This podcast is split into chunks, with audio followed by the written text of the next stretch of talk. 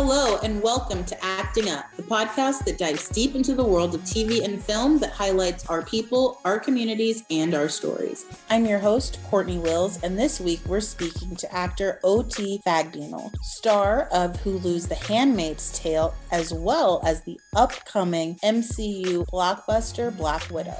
In it, he'll play a weapons expert, and if that is not impressive enough, he's also gearing up to play Barack Obama in Showtime's upcoming series, The First Lady, due out later this year. He also helms his own Hulu series, Max, that's Max with three X's, which he writes, directs, and stars in, as well as composed the music for and produced. I am literally counting down the moments until I get to see OT in Black Widow. I just cannot wait, and I'm also really looking forward to seeing him as Barack Obama on The First Lady, which is also going to star a former acting up guest, Lexi Underwood, who's going to play Malia Obama. We'll get into what his journey through Hollywood has been like and find out how he's managing everything that comes with his booming career. If this man isn't on your radar, he definitely should be.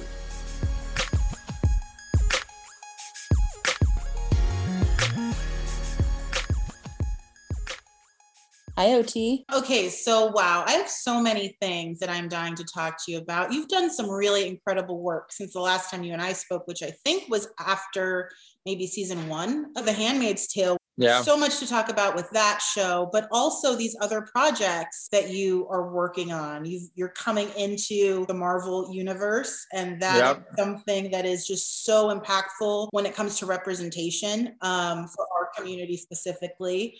And then you kind of made a little bit of history over there, you know, directing and creating and producing your own series Max. Yeah. And I feel like as as popular as The Handmaid's Tale is, I still feel like there's a lot of black people that are not paying attention to that show or the two leads of color in it. And I'm talking about yourself and the lovely Samira Wiley. Yes, Samira Wiley this is such an incredible show. Talk to me about what it's like to be a part of it.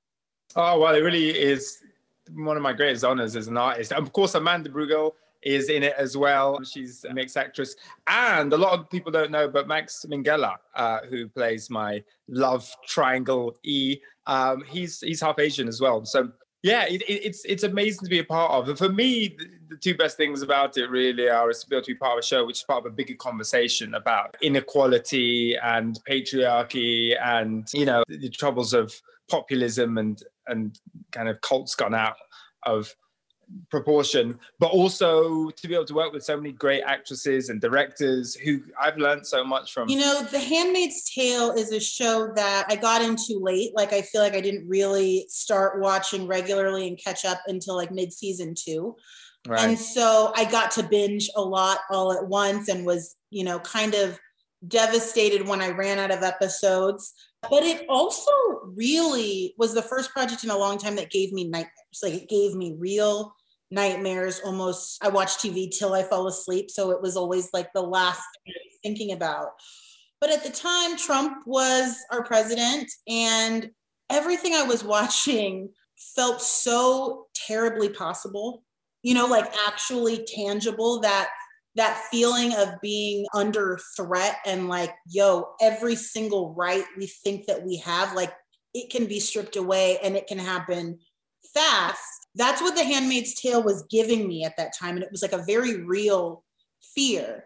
And i noticed that this time around trump is not in power anymore and watching it while it's still so riveting and still gives me so many emotions it doesn't give it doesn't feel so freaking possible like tomorrow. And i wondered for you if you can think back to that time where it was a lot more tumultuous i think around the world and here like what did it feel like to be showing us something that at one at once is very far-fetched and also not not that far-fetched? Well you know the funny thing is because a couple of people have mentioned something similar to me but for me personally i look at the world and go are we dealing with huge inequality of power? Are we dealing with patriarchy? Are women especially children victims of terrible violence. Have we fixed that? No, we, we haven't. It's it's still at completely intolerable levels. And so for me, I kind of feel like this show and the issues that it deals with is as present today as ever. And sometimes I feel we kind of, you know, we look at leadership we don't like, or we look at headlines we don't like, but actually, the, the, real issues that are happening between people inside families and, and between genders and race and all that kind of thing it's still there and, and our, our, the need for our activism is present as ever yes yes do you think that Gilead and that the show, The Handmaid's Tale, like, are they in a post racial world? Because, of course, there are people of color who are leads, but their actual race so far to me hasn't necessarily presented a separate obstacle to those characters of color. So, what do you think about that?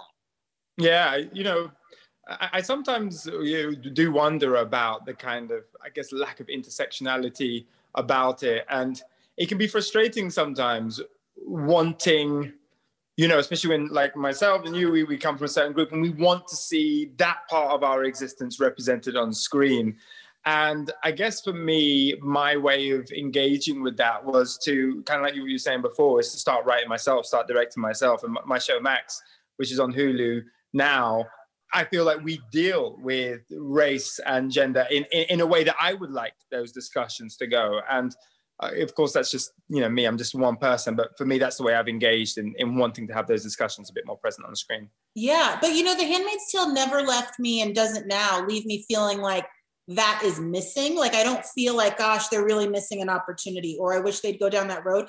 It's actually the opposite. It's actually kind of cool to see i mean anything based in reality can't ever present a post-racial world because we are not mm. there right? It doesn't right. exist. But a lot of shit in the handmaid's tale doesn't exist. So right. it's plausible. Um, and it's kind of interesting to see and sadly but like the oppression is colorblind you know june this lead white woman is no less oppressed than samira wiley's character right. and that's kind of interesting to me you know like i'm not i'm not mad at it i just think like wow it's one of the few shows where i can look at these characters and actually not consider their race as another element of what's happening yeah, yeah, no, I think that's a really interesting take. When I spoke to you, gosh, years ago, this was before George Floyd, before the protest, before everything that's gone on.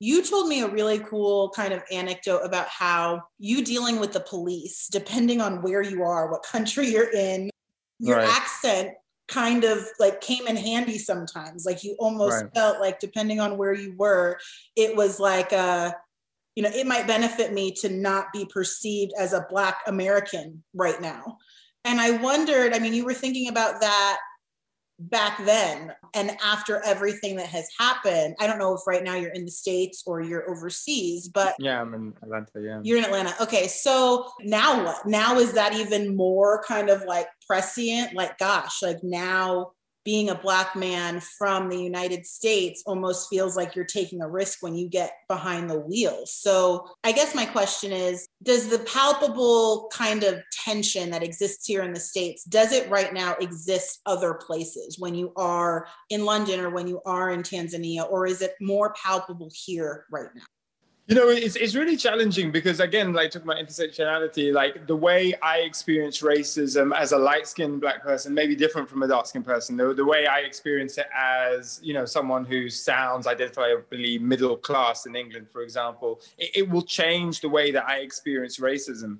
And so I, I'd be, you know, cautious about kind of trying to say that my experience is representative of others' experience. I know that there is deep institutional racism that exists, which can just be measured by the outcomes. You can look at the outcomes and go, okay, well, what's the count for that? As long as we don't think that, that a black person and white person are inherently different, then right. there, there is something responsible for that, which is larger than the individual. There's something at least heavily influencing that. And I think that's present in England and it's present in America. I would say my experience of the States is, you know, there is a lot of racial, like there needs to be a lot of therapy, um, like national therapy done around race and racism, because you know it's just so horrific. That, you know, to see an agent of the state being involved in, you know, almost legitimized by the state violence is really scary. I think for people and very traumatic. Even if you aren't the sufferer of it, to watch it and go, well, that could be me, that could be my family member, is really traumatic and scary. Yes, absolutely. I'm so excited to know that you have joined the Marvel Universe. And it's such an interesting time to talk about and think about uh, Black superheroes and Black actors being cast in these really popular, beloved franchises. Um, you'll be one of the stars of The Black Widow, which we'll get to see in July alongside Scarlett Johansson. Mm. And I was doing a little research on that, and I realized that of course, we've got Anthony Mackie killing it in The Winter Soldier. We've got Teyonah, you know, making a lot of moves over with WandaVision.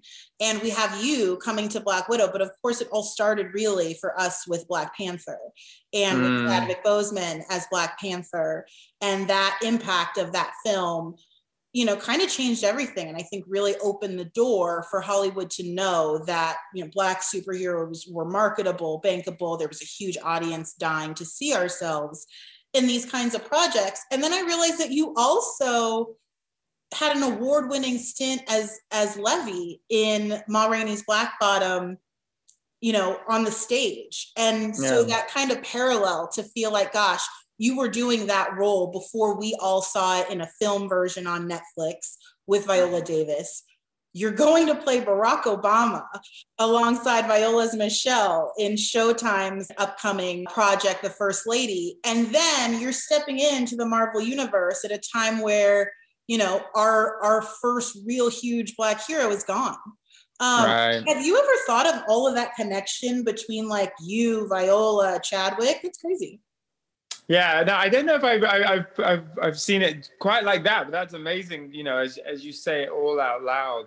I mean, at the end of the day, Ma Rainey's Black Bottom, and, and really, I think African American playwrights are really some of the greatest playwrights, and so huge inspiration for me as a young actor. And I, I think a lot of Black actors came through the theater and and have that kind of exposure to that. But um, yeah, I don't know. I just feel really privileged. Uh, I was privileged to play Levee. It was a dream of mine. Privileged to, to to work with Viola, who is just such a huge inspiration. And then, of course, you know, to to be in the Marvel, I, I'm I'm really kind of humbled by all the opportunities coming my way. So I'm just trying to make the most out of it and kind of make people proud of that. Yes, we are. We are definitely proud. I mean, what goes into that? What goes into prepping to join? You know, prepping to join the Marvel universe? Like, what was your reaction when they asked you? What did you think?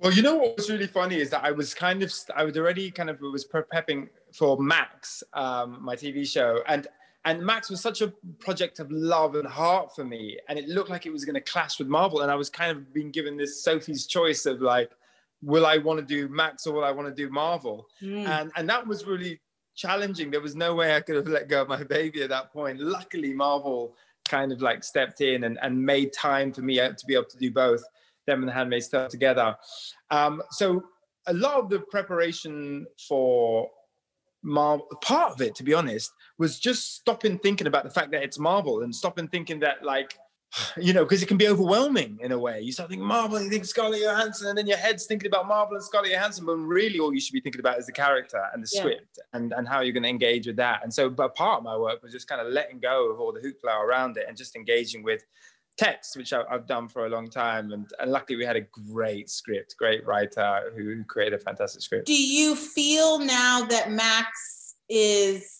out there. You kind of birthed this baby of yours. Do you feel torn between continuing further down that road of directing and producing and creating versus, you know, being the talent and doing the acting thing? I want to do it all. You know, I, I really want to do it all. I, I work a lot with my brother, Luti. He has his production company.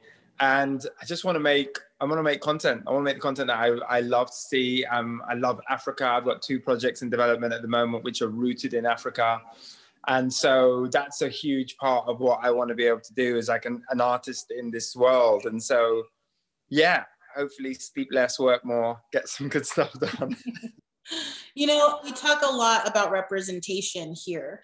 And I think that it's really interesting because, of course, your work, it doesn't only give us a place to see ourselves on screen, but also you are really like a citizen of the world. And I know that you've dedicated a lot of your time and a lot of your philanthropic work um, to supporting women in tech in Africa. And I wondered, like, how do you feel? Like, what's your temperature right now on the way that Africa and actual Africans are represented on screens, big and small here? I've talked to several people. Here we've got Yvonne Orji and Alake and, you know, some stars who are rising, who are making sure to i think capture their identities you know and make that part of their story and highlight their unique experience as nigerians but where do you see that what's the trajectory look like for you as far as representation of africa and africans I think there's so much opportunity. Like it, it's fertile ground. Like people trying to create content. That Africa, there's a billion people on that continent. The continent, you could fit the United States into Africa a couple of times. That's how big it is. It's so diverse. You know, it's got snow-capped mountains and cities. Like you could party for days in Ghana and Accra and Nigeria and Lagos. Like the, the music Afrobeat that's coming out of Africa. You know, some of the fastest growing economies are in Africa. And so like the diversity and the potential for stories. I come from Nigeria, so many different ethnic groups and traditions, religions. So I'm really excited by the potential of Africa. I think it's such an untapped potential on a on a cultural and creative level. So I'm want to be at the forefront of that. I mean, obviously there's so much that's come already, but I, I want to join that join that line and bring in Africa more into people's imaginations. Yes, I want to see more of it. You know, it's so rich and it's such a tie to a history that so many of us as African Americans don't know, don't have any, you know, connection to. Mm. I think that for me, you know, Beyonce's Black is King was like a lot more powerful than I expected it to be because I'm like, is that what my great, great, great grandma might have looked like, worn, been doing? I've never uh-huh. seen it. I've actually never thought about it until there. And after that, I felt like, oh my gosh, there's so much missing. And it's not actually gone. You know, like Africa exists. We can find it. We can we can figure it out. And I do. I feel like Hollywood's missing that opportunity right now. Yeah, yeah. And, and I would really recommend people go on vacation. Go on vacation. I, I went to I was in Tanzania for Christmas. It was gorgeous. You know, I did New Year's in Ghana a few years. It's so nice out there. There's so many places which are safe and gorgeous. And like you're absolutely right about their historical part and that connection. But the modern cities that are coming up, and, and it's also for, for a lot of African Americans who have spent time like always questioning in public spaces, is there racism being involved?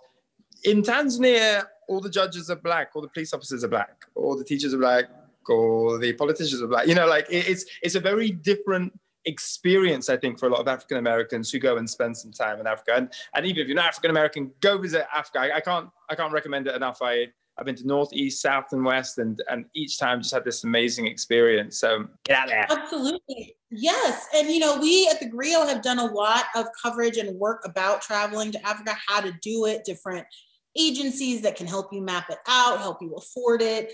But I do think that the lack of representation, the lack of seeing what you just described on screen, it still lets so many of us put Africa in this box of like, unless you're ready to go on safari, you know, don't go there. We don't know what it looks like. We don't know what it feels like. We don't know what there is to do there. Where do we start? I mean, it's not a country, it's a continent, right? So, like, if I knew very little to nothing about the United States, I'd be very scared to land in Biloxi, Mississippi if I was shooting for Los Angeles. yeah, yeah, yeah, absolutely. And, and that, that's that's what I'm really excited about being part of now. One of the projects I'm developing is almost about that. It's just showing just how exciting, cosmopolitan, and modern certain parts of of Africa are. So yeah, I'm really excited. I'm really excited about it. Oh, amazing. What what do you have to say about this kind of racial reckoning that we're seeing in Hollywood as far as so many studios have made huge declarations to, you know, diversify the writing room or the people behind the camera or the executives? I've talked to so many actors who disagree, but some feel like, you know, they they are having more agency. They feel a little more empowered at the bargaining table than they did two years ago. And they feel that this kind of sudden thirst for content from black creators and creatives. And others are like no like you know it's all talk. Like i'll believe it when i see it in my check or i'll believe it when i see it at the academy. Where do you kind of fall right now as far as are there shifts happening in Hollywood that you can actually perceive as positive as you navigate this industry?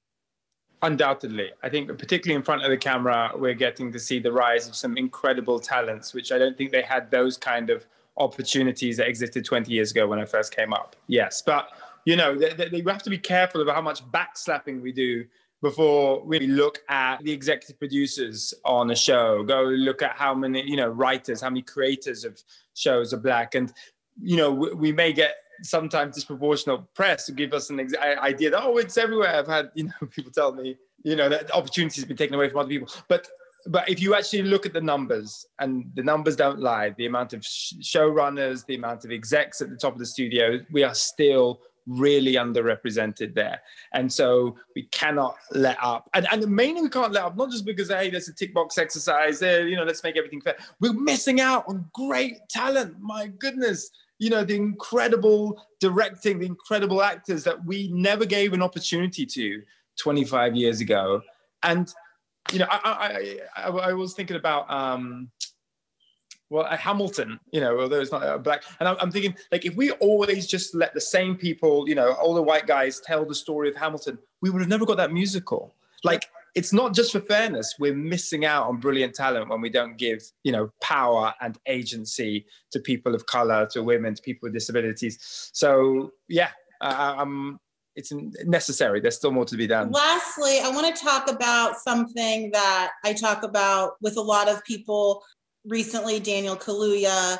You know, I've talked to Letitia, I've talked to Michaela. I feel like there is like a secret society of Black British actors just like doing the damn thing across you know across the board like do you have a bit john boyega like do you have are you part of that little secret clique that i i want in so bad too uh, i mean I, I i know i know all the michaela and um Daniel particularly, I, I know them very well, and yeah, you know, it's it's funny. Like coming up, you kind of know all the other black british actors that are coming up next to you. So anyone within 10 years of me i kind of know know firsthand. Yeah. Thank you so much. This was lovely. I hate that i have to let you go. I could talk to you for much longer but i so appreciate it. It was great. Talk soon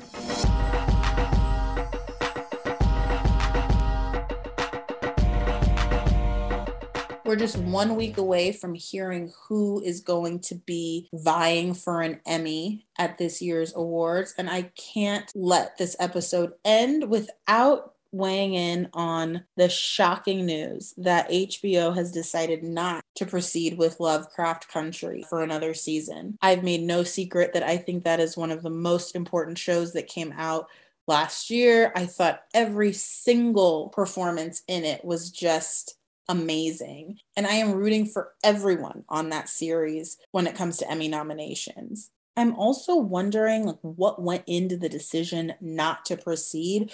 HBO's initial statement kind of alluded to the fact that like they didn't know what to do with the story now that they've, you know, ran out of book to base it on and kind of inferred that Misha Green couldn't figure out where to take this story next. And she delivered a pretty subtle but shady clapback on social media when she released a photo of the season two Bible, obviously proving that she did have a direction for the series. And she even dished some details for what would have been called Lovecraft Country supremacy. I'm still scratching my head and still trying to get to the bottom of what happened there. And I will be sure to report back to you next week. And hopefully, we'll have some good news about Emmy noms by then. Till then, take care and thanks for listening to Acting Up.